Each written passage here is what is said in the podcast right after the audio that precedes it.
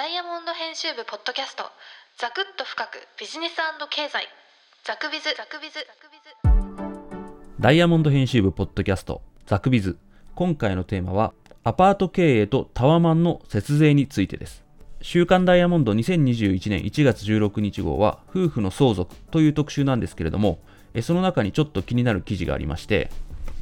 アパート経営とタワマンの節税、タワーマンションのですね、タワーマンションを使った節税に落とし穴があると、罠があると。こちらの落とし穴に気をつけないと、せっかく節税しようと思ったのに、え裏目に出てしまうことがあるようです。一体どういうことなんでしょうかお届けしたいと思います。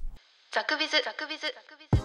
はい、今回のテーマは相続、節税についてです。え週刊ダイヤモンド2021年1月16日号は夫婦の相続という特集です。その中にアパート経営とタワーマンションを使った節税について注意点が書いてあります。まずはアパート経営の方からお伝えしたいと思います。相続税の節税対策にアパート経営が進められることというのは多いんですけれども、それはなぜかと言いますと、貸家用の建物や貸家が建っている土地は、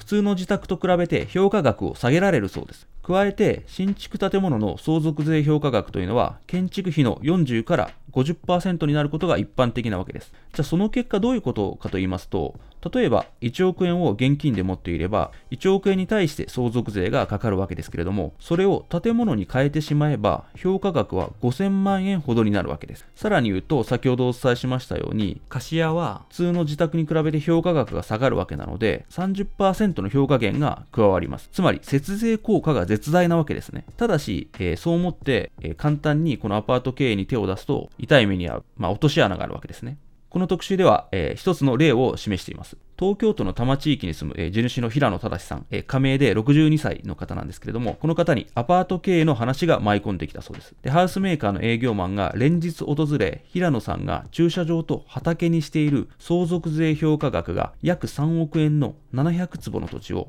有効活用できていないし、相続税も大変だからアパートを建てませんか？と、えー、進めてきたそうです。平野さんの財産というのはほとんどが土地であり、もっとうまく活用したいとちょうど思っていたそうです。で、その営業マンの熱意にもほだされ、2億円を借りて、えー、アパートを建てたそうです。で、そのアパートというのは、都心からは電車で50分、駅からは徒歩25分という立地です。で、新築のうちは空室もなく、えー、家賃収入を借金返済に充てられ、アパート経営は順調だったそうです。ところが、数年経つと空室が出るようになってしまいました。えー、家賃を下げると借金返済に影響が出るため簡単にはできません。効果的な空室対策がないまま、年月が過ぎ、えー、今度は老朽化が目立ってきたそうです。で、都心からも駅からも近さを売りにできない立地があだにもなり、空室が埋まらず、修繕する費用も捻出できない。結局、アパート経営は赤字続きになり、相続税の節税どころではなくなってしまったそうです。つまり、先ほどお伝えしたように、アパート経営は節税の効果はあることはあるのですけれども、節税で得をしても、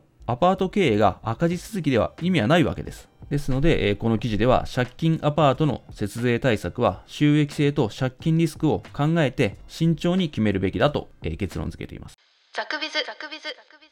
クビズ。次がタワマン節税、タワーマンションを使った節税の注意点です。で、この週刊ダイヤモンド2021年1月16日の夫婦の相続という特集は、税理士の湯桁義彦さんという方に協力をいただいております。その湯桁税理士が、タワーマン節税は要注意だと、えー、述べております。タワーマンションを使った節税、タワーマン節税ですね。こちらどういうことかと言いますと、え、簡単に言えば中古タワマンの時価と相続税評価額の差に着目した節税方法です。例えば、親が都心の一等地に立つ築浅、えー、建築してからまだ時間が経ってない。ということですね。え、築浅で占有面積80平方メートルの中古タワマンを1.2億円で買い、賃貸していたとします。この物件を相続する場合、相続税評価額は購入価格の20から30%程度に抑えることができます。えこれは敷地の広さに比べて個数が多いタワマンでは1個あたりの敷地持ち分が非常に小さいからだそうです。で路線価が高い都心であっても1個あたりの敷地持ち分はせいぜい十数平方メートル程度。加えて都心のタワマンを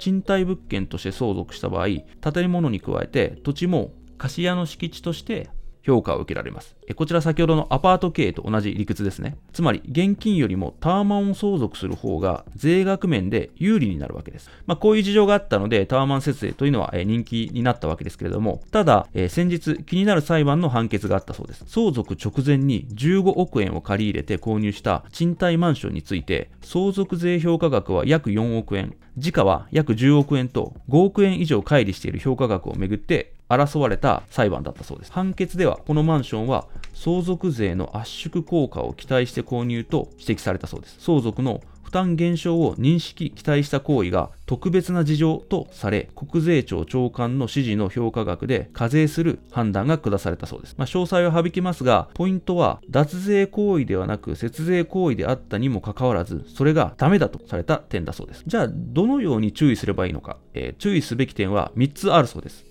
この判決では、丸1、金額が大きくかつほぼ全額を借り入れた。丸2、相続の直前に購入したこと。丸3、相続後すぐ売却したこと。という3点が問題になったと思われるそうです。ですので、えー、タワマンでの節税対策は今後、その、えー、この3つのポイントですね、そのやり方に注意が必要になってくるようです。湯桁税理士は、なお、下落リスクは常に念頭に置いておきましょうとも述べております。ザクビズ、ザクビズ、ザクビズ。